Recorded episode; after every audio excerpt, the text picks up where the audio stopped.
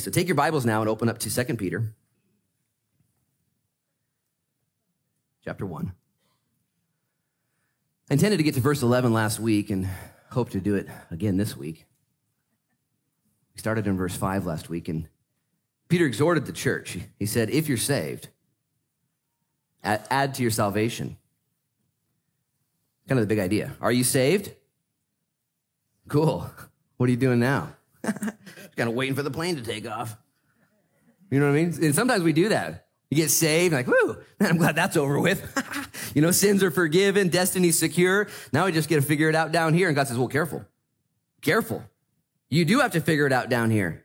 But the reality is, you can write this down. If you're saved, it should show. Write that down in your notes. There's little notes in the back of your chair. If you're saved, it should show. Peter's about to die. Okay, just get the context. Peter was with Jesus for three years. Peter received teaching, training, instruction, modeling by Jesus Christ and he blew it and he made mistakes and he came up short and he was a real dude. And Jesus anointed him and restored him and commissioned him go feed, go tend, go feed my sheep and my lambs. So Peter's taking it seriously. And so Peter, one of the greatest authority figures in the church, comes to the church and says, if you're saved, it should show. Now, in Calvary Chapel churches like ours, we, we err on the side of grace. The grace of Jesus Christ teaches us to deny ungodliness. When you know grace, it's, it should respond in some evidence. Your life should be changed. And it's not just a license to stay the same, but there should be a serious desire to grow. As a matter of fact, Peter over and over uses words like grow and knowledge and continue and reminding. There's an obligation when you get saved to grow in the grace and knowledge of. It would be like inheriting a gold mine. Wouldn't that be awesome if somebody gave you the claim to a gold mine. You're like, oh, I got a gold mine. My first question I would ask you is, you got any gold? Yeah. No, I just got, you know, I don't know. Is that, is that what's next? Yeah, that's what's next. And Christ has foreordained for you, this is crazy, works for you to walk in. Ephesians chapter 2. He's given to you all the, the blessings of God. They're already there. They're in you. And just because you're saved doesn't mean you're done. It's actually when it begins. And this is important you understand that not so you get saved, and I don't even believe so you stay saved, but listen, it's because you're saved. Because you're saved. You're going to stay saved because that's what Christ does. He saved you. You're born again of the Spirit. I don't think the Spirit is into abortion. He doesn't abort spirits. He brought you new life. He's not going to take your life from you. Yet it is a cooperation, dual ownership, dual authorship where the Lord says, Hey, let's go together. Let's do this. I saved you. Now there should be some evidence. As a matter of fact, one of my favorite stories is real time. Actually, my favorite book in the Bible, if you can have one, which I don't know, it mine changes depending on what I'm talking about, is, is the book of Acts. Because the book of Acts shows the church responding to what Jesus had done in real life. Anybody live in real life? Raise your hand if you live in real life. Okay. The epistles sometimes are kind of neat and orderly and, you know, they're just kind of compact, like, wow, that's crazy. And like, I'm going to try and put that in my life. And you should, like a scalpel should come into your life and change things. But when you read the book of Acts, it's just kind of gnarly, like, whoa, trip out, that sounds like Lincoln County, you know. And in chapter 16, Paul gets imprisoned with Silas. Silas is a brand new ministry guy. He's like, I want to be a VBS teacher. He goes to jail. He's like, this isn't a good day. You guys read it? It's, it's a great story. And while they're there, they're, they're being persecuted and they're beaten and they're imprisoned. And they decide to worship and pray. Amazing, amazing and in, in, in light, the jailer gets saved. You guys remember the story? He's about to kill himself. He's about to fall on his sword. He's going to take his own life. And, and Paul says, No, no, no, don't do it. And Paul leads him to Jesus. Here's my point. He gets saved. He's a Roman jail. He's never heard the gospel. He's a bad guy. He probably had blood on him that was Paul and Silas's. He just beaten them. And you know what he does next? He serves. Instantly, he cleans their wounds. Instantly, he is baptized. Instantly, he feeds them. Instantly, he goes home and leads his whole family to Jesus, and they're all baptized. Like, talk about a revival that night. You know what I'm saying? And Paul and Silas are probably baptized like, my back hurts because you beat me last night, but I'm gonna do it, you know. And the evidence in this jailer is so profound. The next day, he's advocating for their safety and their release, and he's just, and maybe you have a testimony when, when you got saved, things were radically different. You know what I'm saying? Right when you got saved, like, oh my gosh, oh my gosh, oh my gosh, oh my gosh. Everything changed.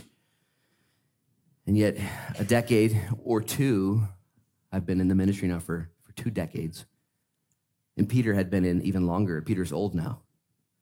And I think Peter knows what happens as you get older in the faith. You remember your testimony is now decades old, when really a testimony is an ongoing saga, an ongoing exploration of the riches of God and the growth and the knowledge of God and the continuance. And so Peter says, add to your faith. And he lists seven things. Add to your faith virtue. And, and he lists over and over growing, and he lists over and over reminding, and he lists knowledge. Two big ideas if you want to write this under that title. And the title again was If You're Saved, It'll Show. The two things that he says the most is don't forget and keep growing. Don't forget you're saved. Don't forget that God delivered you. If you forget the great debt that God paid, and that's why we take communion, it's blood. Brutal. Pain, agony, suffering. When you remember that, it kind of helps your, your progression, doesn't it? You're like, oh crap, what am I doing? Can't believe you guys just heard me say crap. I said it like three times at the 11 a.m. service because it's not online. I just kind of like lost my mind now. And you remember the great debt he paid. Listen, the blood. But you also remember the great debt he paid for you. That is, you were, you were buried too deep. He paid a debt. You couldn't pay it. And the great transaction then, he gave you his riches. You're now a co heir with Christ. God forbid that we forget that. God forbid that we don't continue to grow in that. God forbid that you go to our gold mine and see a boarded up sign that says, Do not trespass, do not enter, condemned, abandoned. This is what Peter's talking about. Now, this is kind of hardcore. Peter has three chapters right before he, t- he taps out. He's going to tap out just real soon. Three chapters. And if you want to just kind of summarize chapters one through three, for a Bible teacher, it's important that I understand this. And for a Bible student, it's also important that you understand chapters one through three. Chapter one, he says, if you want to grow, that's the whole idea. Chapter one's all about growing. Stay in the word. Okay, just write that down. Big idea. Stay in the word. Chapter two, he's going to warn us about false prophets and false teachers and all kinds of heresies and heretics. So if you want to grow, stay in the word. If you want to know, chapter two, if you want to know what's really going on, stay in the word. In chapter three, he talks about the rapture and talks about the Lord's return. So we're going to call that, if, if you want to go, stay in the word. If you want to know, if you want to grow, you want to know, it, it, stay in the word. That's, yeah, that's the big idea. Stay in the word. Peter reminds us of these things because he knows that Jesus saved us, and that changes everything. And all this, again, is predicated on that. I've been asking that question at the beginning of the services lately is, are you saved? Are, are, you, are you saved? And if you are, you, you should know that you're saved. He's going to tell us that in verses 8, 9, and 10. Be sure to make your calling and election sure.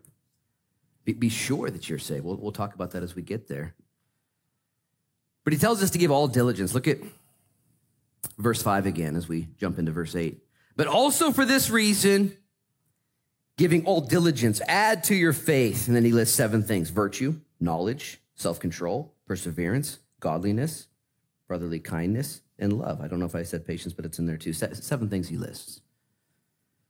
He says to add, he says to keep working.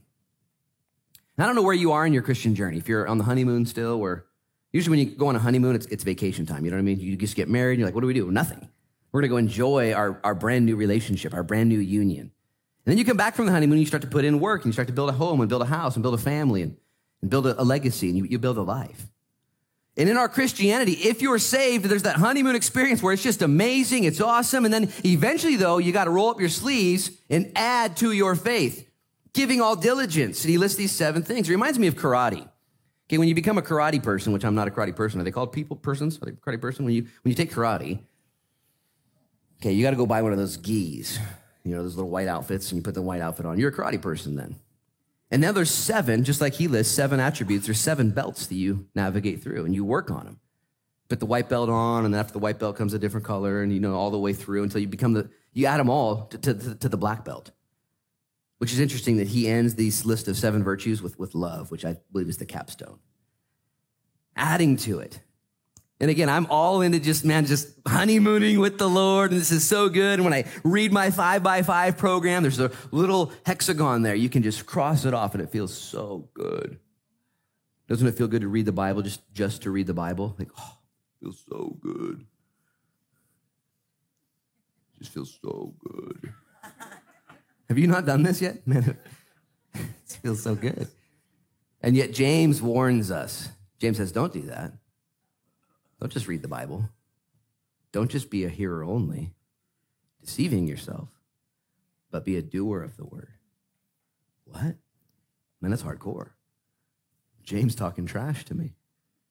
Don't be deceived.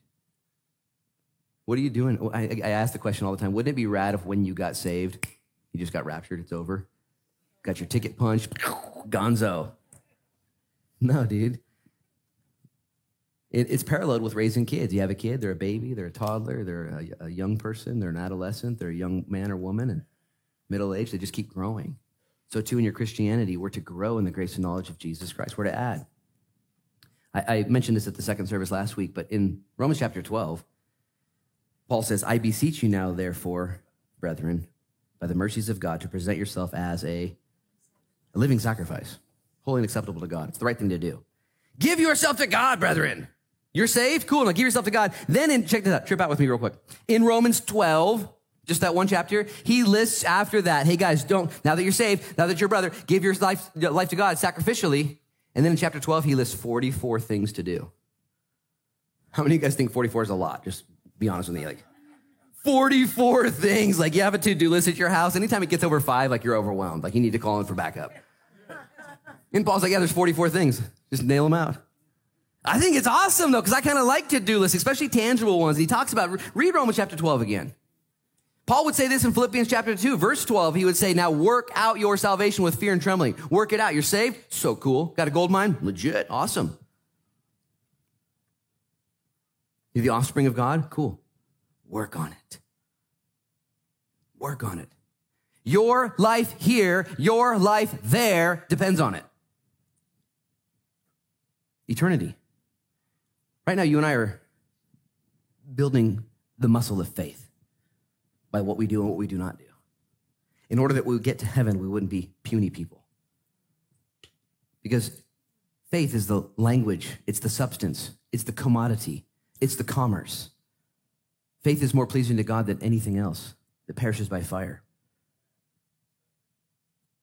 And so if you're challenged right now and things are difficult and things are weird and your flesh is being exposed and your weaknesses and your sadness and silliness keep showing up, I say good.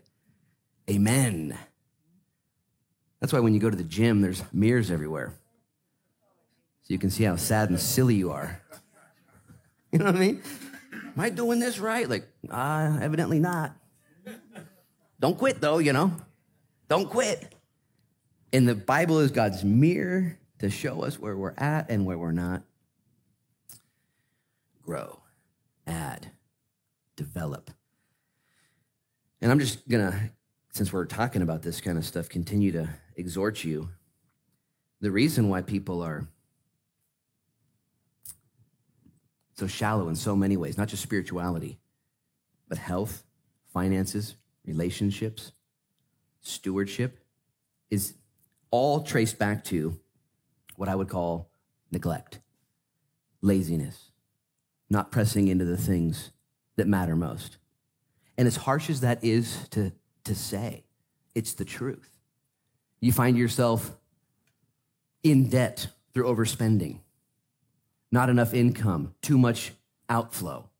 It's lack of discipline, lack of stewardship. You find yourself out of shape. Things have grown disproportionately. Things haven't gone the right way. It's because there has been lack of stewardship. You find your relationships waning and weakening because of lack of stewardship. Everything and your spirituality. This is crazy. This is really, really important for the American church in 2021 because we're so lazy. Now we're just waiting for that next handout. Give me another stimmy, you know. Stimmy short for stimulus, in case you don't know. I mean, we're just, and, and it's not how it works and I can't speak for everyone, but when I see successful people, um, something in me tends to quickly consider and deduce that they were either born that way or someone gave it to them or naturally talented and gifted. What I fail to factor in is that that person got up earlier than every other person, worked harder than every other person, took more risks than every other person, and gave more than every other person. I don't know, I, I, can only speak for myself, but when I see Tiger Woods or Michael Jordan or, or Jeff Bezos or, or Steve Jobs and these guys, I'm like, whatever, dude. That's just, that's just their story. They got lucky. That's who they were. And if you study their life, it was discipline and stewardship. They went as hard as they could in their areas of expertise and craft. This is to me, I'm kind of, you know, excited. Okay, okay, okay. Read the scriptures, read the New Testament, read Jesus' red letters and see if he did not give exhortation after instruction, after warning that he would return and he would inspect the fruit. He's a fruit inspector. You ever go to California? They stop you. You got any fruit? They still do that anymore? I haven't been to California in a while. They still do that? You ever just tell them yes? I got bananas by the bucket in the back, you know? Kumquats and all kinds of weird stuff. And and just say, just kidding. Anyways, maybe that's why I haven't been to California. And here's the rebuke I want you guys to, to settle in. And by the way, let's say you take your finances, your emotion, your relationship, your physical health, uh, your spiritual health. Let's just say you decided to just fix it all in one day. Is that even possible?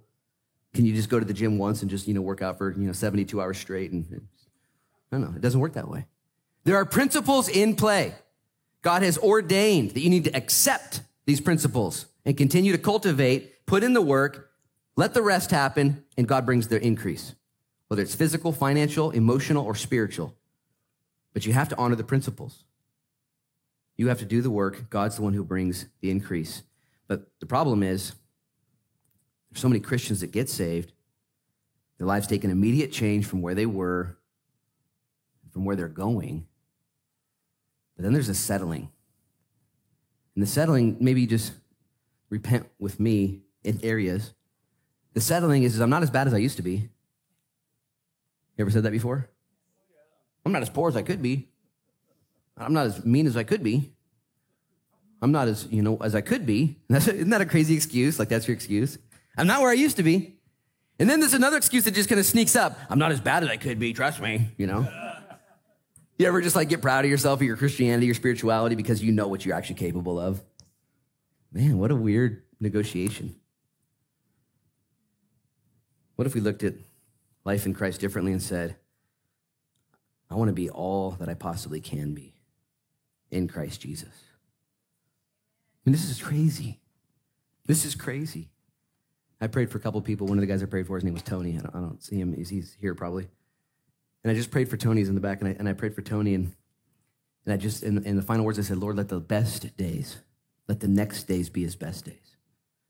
Wouldn't that be rad if you just said, my, my, my next chapter, dude, I'm to go hard in the things of God.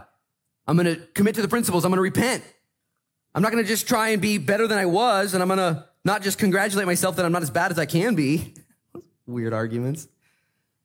I'm to go for it. This is what Peter's to unpack for us today. This is what his dying plea is. You guys know he's imprisoned right now. He would be crucified shortly after this letter would be squeaked out. And he says over and over again, I'm going to remind you of these things. It's so important. Giving all diligence. And he commands us to not forget, to keep growing, adding these seven things. Look at verse 8. He says, For if these things are yours and abound, you will be neither barren nor unfruitful in the knowledge of our Lord Jesus Christ. For he who lacks these things, what things is he talking about? I'm just going to connect the dots to, to the seven things he listed. You're saved freely. It is a free gift. You can't work for it. God just gave it to you. You got the gold mine through inheritance. You're, you're an offspring. You didn't even do anything to get this. Cool. Know that. Okay. We're not saved by works. We're saved unto works. I'm going to remind you of these things. Look at verse 9 again. For he who lacks these things, I'm just going to summarize these seven things, is short sighted, even to blindness, and has forgot that he was cleansed from his old sins. Therefore, brethren, be even more diligent to make your call and election sure. Listen, for if you do these things, in the last three verses, he said three, these things each time. He'll say it again in verse uh, 16. He'll say, These things, these things. I'm reminding these things. Therefore, brethren, verse 10, be even more diligent to make your call and election sure. For if you do these things, listen, this is crazy, you will never stumble. For so an entrance will be supplied to you abundantly into the everlasting kingdom of our Lord and Savior Jesus Christ. I mean, this is crazy talk. Absolute crazy talk. Peter, in his last letter, like the culmination of his ministry, the last sign off. Pete, what you going to tell us? Oh, it's going to be nuts. It's going to be crazy. It's just going to be hardcore. But if you do these things, you'll never stumble. Two, two things I want you to focus on, and I continue to teach for the next 20 minutes. You'll never stumble. How many, how many of you guys think that's just preposterous? Like, my whole life is stumbling, Luke. My middle name is Stumble. Peter, Peter said something crazy. If you do these things, you won't stumble. Whoa, that's pretty radical. And you'll have an exceedingly abundant entrance into heaven. How many guys have considered what it's going to look like when you walk into heaven? Kind of like when you're leaving Fred Meyer's and they leave the tags on your clothes. you know? And you just look at the person and run. What's your entrance into heaven look like in your mind? Just gonna walking in, blending in with the crowd, like, oh my gosh, oh my gosh, oh my gosh, oh my gosh, oh my gosh, you know? Where's check in? Where's the concierge? You know, oh, this is crazy. Peter says, if you do these things, you'll never stumble and you'll have an exceedingly abundant entrance into heaven. Wouldn't that be awesome? Wouldn't that be awesome if when you walked into heaven by the grace of Jesus Christ, responding to Jesus, that all of heaven, all of heaven stopped and welcomed you in? Yes. You walked in. No way. And they didn't place you under arrest right away. Peter spent three years with Jesus training, teaching, modeling. And this is what comes out of his teaching. He says, guys, man, this, this world, it's a mess. It's going to get messier. Stay in the word. Don't forget. Keep growing. Verse 12, and whether we get here or not, I just want you to see it in context. For this reason, I will not be negligent to remind you always of these things. Though you know and are established in the present truth. I just love this book. Love Peter's heart. Reminding us of the, th- the things we already know. Because you need to be reminded of the things you already know. It was so fun praying for people because I didn't feel super spiritual this morning, nor do I now. And, and I just laid hands on, I didn't, I didn't have any real divine prophetic words or anything that I, that I know of. And yet I just trusted the Lord. Lord, you just do the things that they already know. The people that came forward, they, they you know. It's not that hard. And it's so good, the grace and knowledge of our Lord and Savior Jesus Christ. Let's just look at these quickly and pull some thoughts. And I just want to encourage you guys more than anything else. As the day gets darker, his return gets nearer. People are freaking out with vaccine and the world and the chaos and the immorality and the pride and it's getting darker, isn't it? Absolutely. Jesus said, as in the days of Noah, I'm gonna come back. So when I, when I see things getting crazier, man, I put my rapture shoes on. You know what I'm saying? Go to bed with my rapture pants on. Do some rapture workouts CrossFit gym. Until then, until then, I'm not worried about all the pride. Not worried about the vaccine. Not worried about it. Not my problem.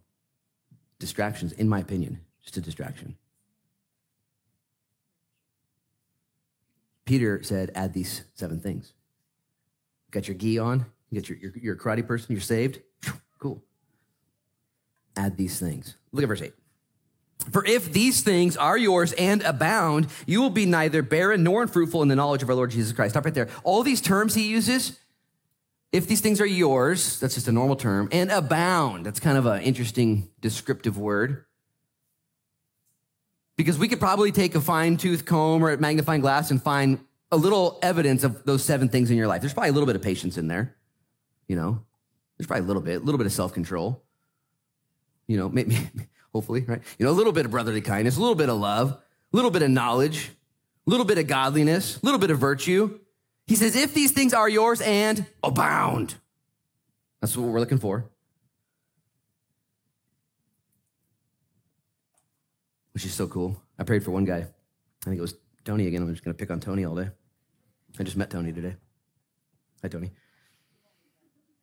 And what I prayed for Tony was is that, that the love of God would, would abound. And in Galatians chapter 5, it lists the fruits of the Holy Spirit. It says the fruit of the Spirit is love and joy and peace, patience and kindness and gentleness and goodness and meekness and self control. Then here's how it ends. Listen. Against such there is no law. Do you know what that means? It means there's no limit. It's like the Autobahn of the Holy Spirit. Trip out. You ever been to the Autobahn? Me neither. But apparently you go as fast as you want. crazy town.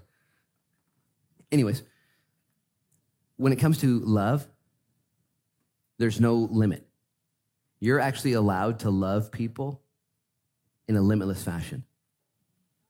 I have a pretty good limiter of my love. I don't know about you. I have a pretty good governor. Like I, I stop that love when it gets too mushy. I stop that love when it gets too weird. I stop that love when it's being expended upon unlovable people. I tend to give my love out sparingly. I don't know. I got a little bit. I don't have any love left. And yet, that's not what the Bible teaches. The Bible teaches that love is limitless. This is life changing. And it was fun because I, in praying for Tony, snagged a little bit of his prayer for myself, included myself in it. Do this for me too, Lord. Which was to be just free to love people unconditionally like Christ did. If these things are yours, cool, and abound, then he goes on to say you'll never be barren or unfruitful. These are agricultural terms. It's an agricultural society, a lot of farming. Jesus did most of his teachings in an aggregation setting. Jesus took him through the garden of before Gethsemane in John 15, and he taught them about growth. Guys, are you barren or unfruitful? That's what he says. If you have these things, you won't be barren. You won't be unfruitful. The idea is that God wants fruit in your life. This could change everything because most of you are probably working somewhat towards success right now. I want to be successful. Did you know that God is not asking you to be successful? He's asking you to be fruitful. Did you know that you can actually be successful and not fruitful? You can gain the whole world and yet lose your own soul. You can have such big barns that you create bigger barns, and yet you're not fruitful. And yet, if you're the poorest person in here, and have these things and they abound, you're the richest person. Maybe you're all beat up. Maybe you have a divorce or two in your rearview mirror. Things didn't go well. Maybe you're a failure in many people's books. And the Lord says, Cool, are, are you fruitful? Because if you're not fruitful and you're successful in some other term, eh, doesn't count. If these things are yours and abound, you'll neither be barren nor unfruitful in the knowledge of our Lord Jesus Christ. Let me just give you three quick things that will help you to produce more fruit. Jesus said in John 15, Abide in me and I in you, and you'll produce more fruit. That's the deal. Listen, if you're not hanging with Jesus Christ, okay, you're going to become barren and unfruitful. You might become successful. You might even raise a family. You might do some stuff. If you're not hanging with Jesus Christ, eh, unfruitful, barren, the Bible actually says in different translations that barren means useless. Oh man, I'm glad it didn't say that in my Bible. It would have offended me. I'm not useless. Okay, hang with Jesus. Abide in the Lord. Not just abide with Jesus, but soak in his word. Read the Bible. Did you know you can actually read the Bible without the Lord and you can hang with the Lord without the Bible? Don't do that. You need to hang with the Lord with the Bible, and you need to be with the Bible with the Lord. You, do you know what I'm saying? There are religious people that just read the Bible, but they don't connect with the Lord. There are people that just connect with the Lord, but they don't read the Bible, and they're led astray by weird doctrines. Do you want to be fruitful? Yes, I do. Do you want these things to abound? Hang with the Lord, hang in the word of the Lord. Now, here's the part I'm going to punch you right in the throat. Also, the third way to grow is to receive the pruning from the Lord. You ever, you ever grow stuff? There are certain elements of fruit trees and fruit producing vegetables and that they don't actually produce fruit. They're just suckers. And they need to be pruned. They need to be taken back. And you need to care for trees in order for them to produce more fruit. God will prune a tree so it produces more fruit. You might right now in your life go, be going through a pruning process.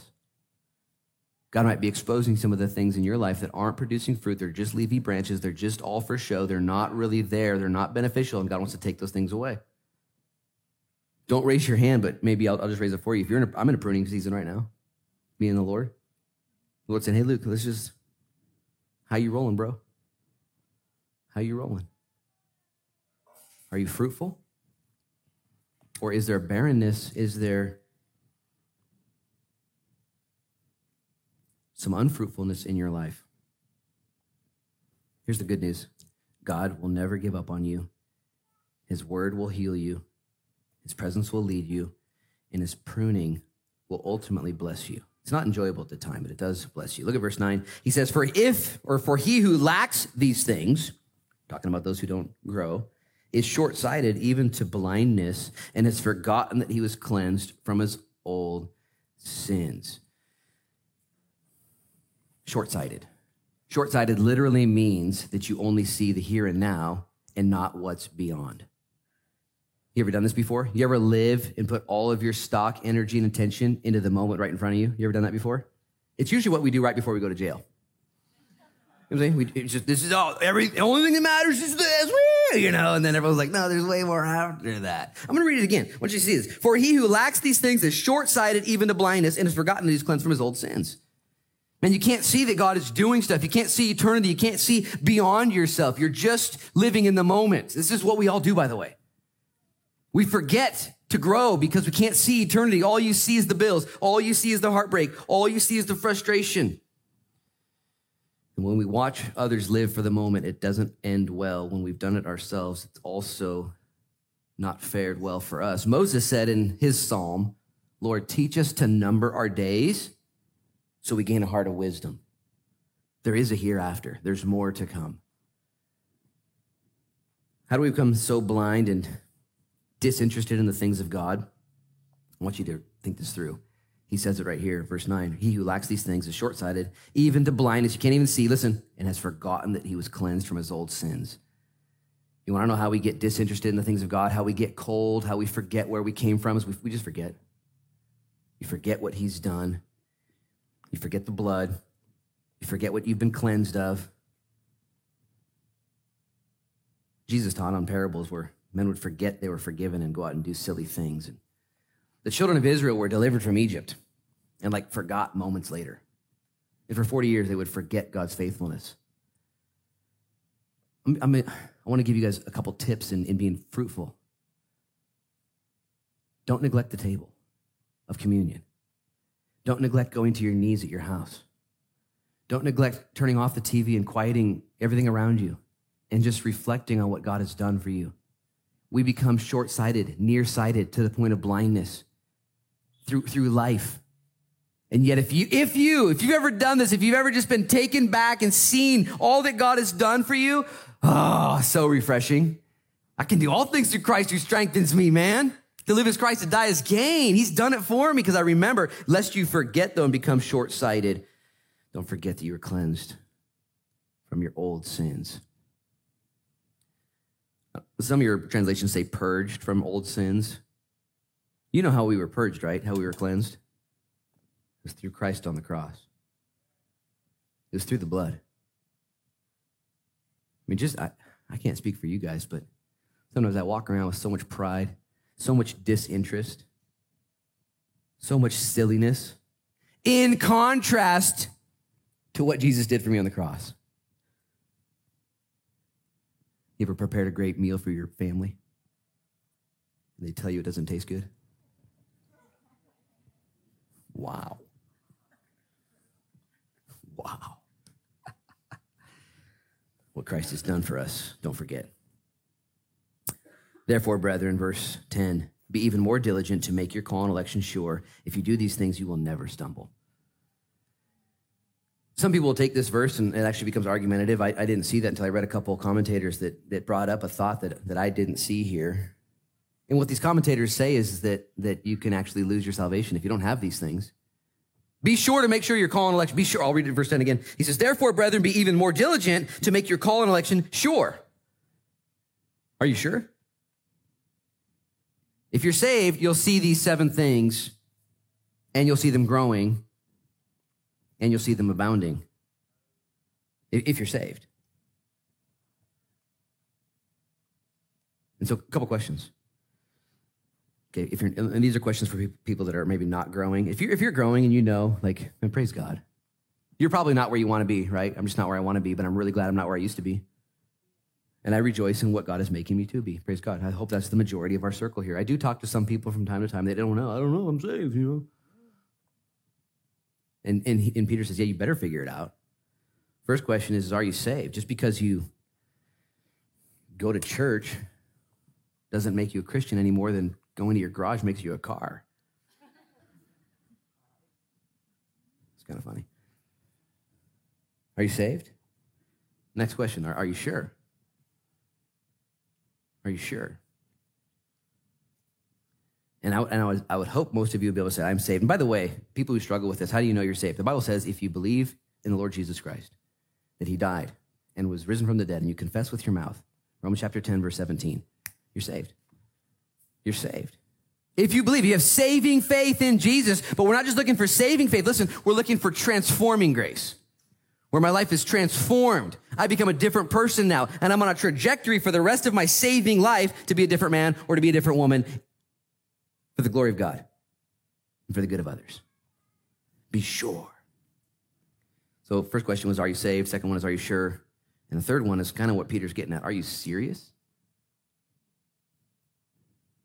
Are you taking it seriously, or, or, are you aloof, blind, lazy, sinful, short sighted?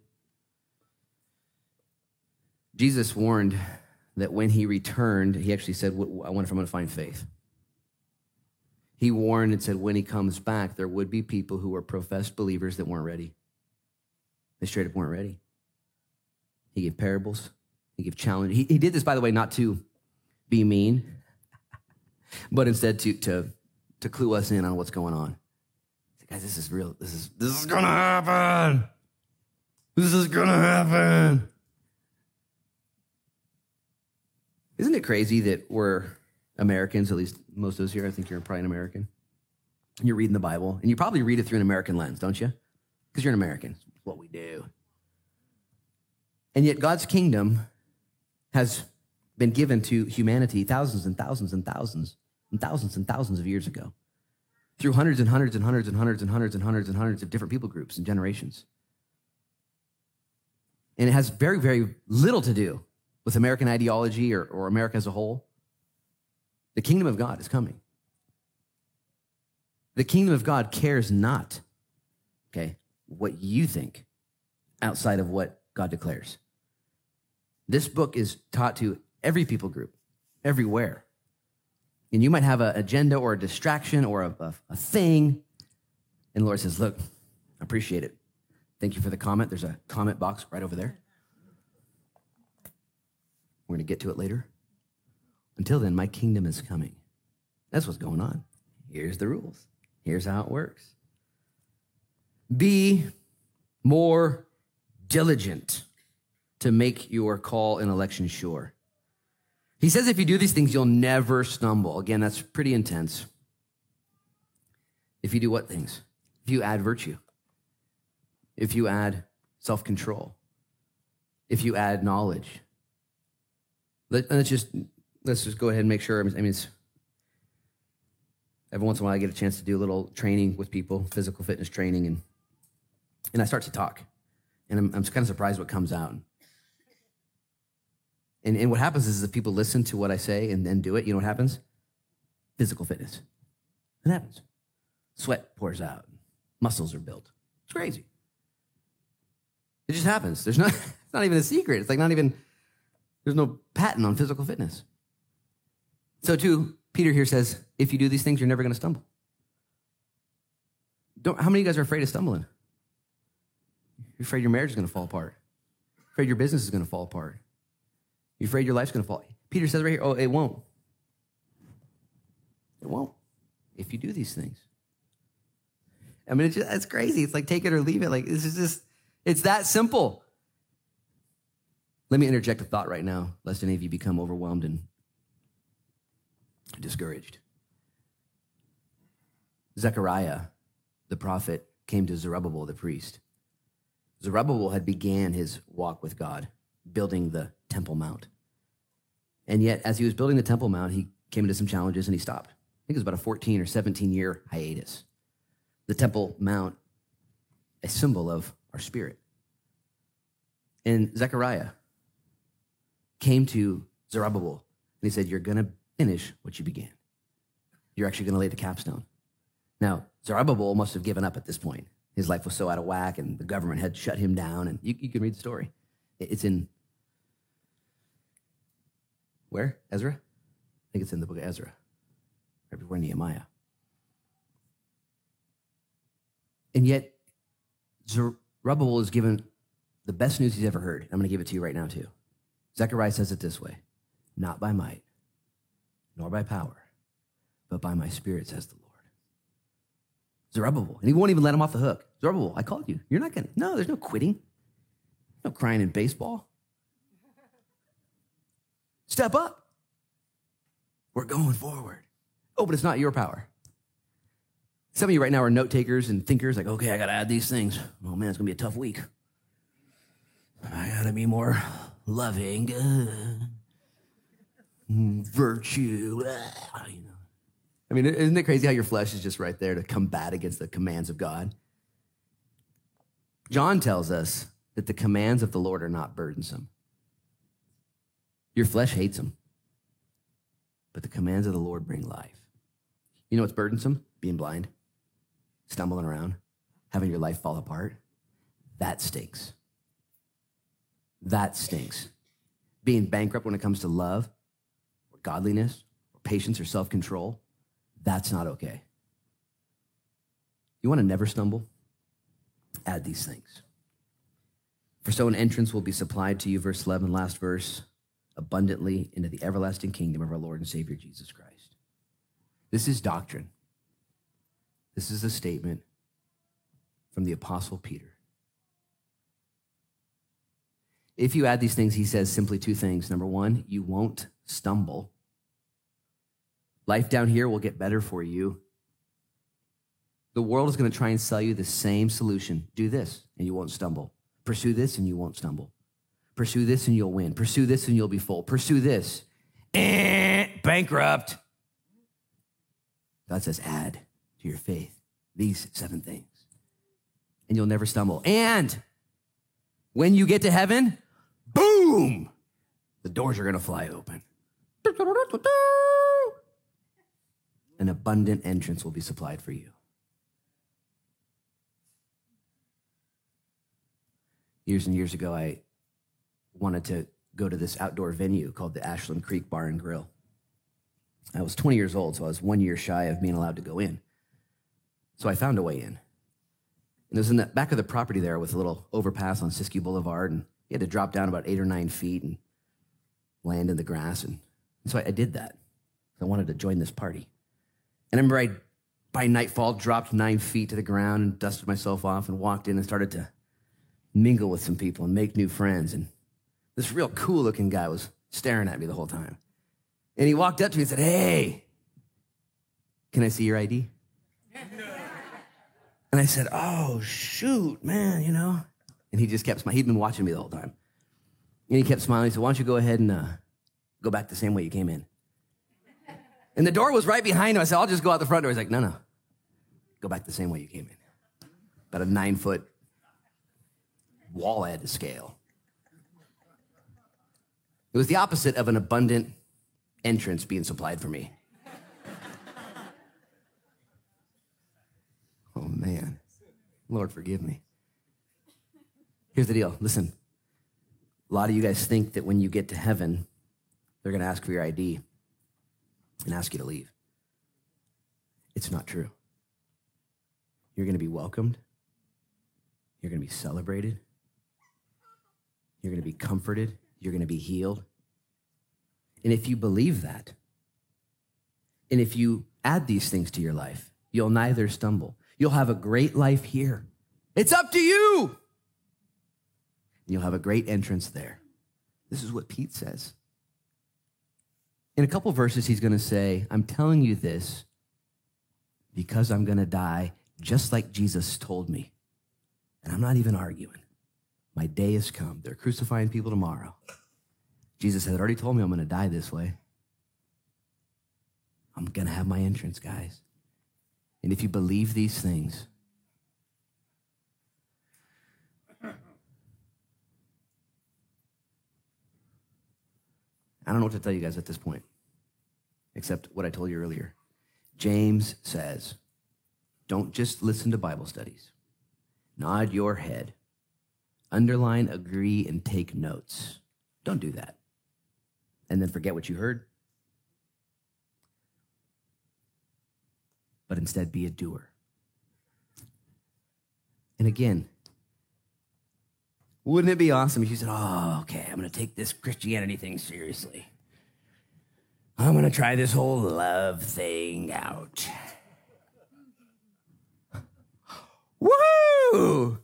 You come back next week. It's amazing. It's great. I feel so good. I'm so full. Everything's going around. There's no more stumbling. I just love everybody. Or, or, or not. Or you stay with your white belt. You don't advance to the next color. Jesus is our example. Jesus is our power. Jesus is our hope. How fun is this? Catch yourself this week. May the Lord give us a short leash. May the Lord give us a little reflection of ourselves when we're unloving, when we're not adding these things, when we're just kind of coming up short. Wouldn't that be awesome if the Holy Spirit just gave you a little rebuke? Just a little bit. Just like your coach would come up to you and say, hey, you're you just, you know, you know. I'm going to pray. Would you guys bow your heads? Lord, in Jesus' name, would you anoint us with a conviction that leads, Lord, to an addition, that leads, Lord, to a transformation, that leads, Lord, to glorification, that leads, Lord, to a change. We, we love you. We need you. And I pray, God, that you would go with us now. Forgive us of our sins. Thank you, thank you, thank you, Lord, that it's not about this world, not about this country. Lord, it's not. It's about the kingdom that is coming. It is about our faith. Is it about our love? It's about these things. If these things are yours and abound, you'll neither be blind nor unfruitful nor unprofitable. Lord, may we be profitable. May we be fruitful. May we be ready for your return. We love you so much, Jesus. We ask all these things in Jesus' name. And everybody said, Amen, amen and amen.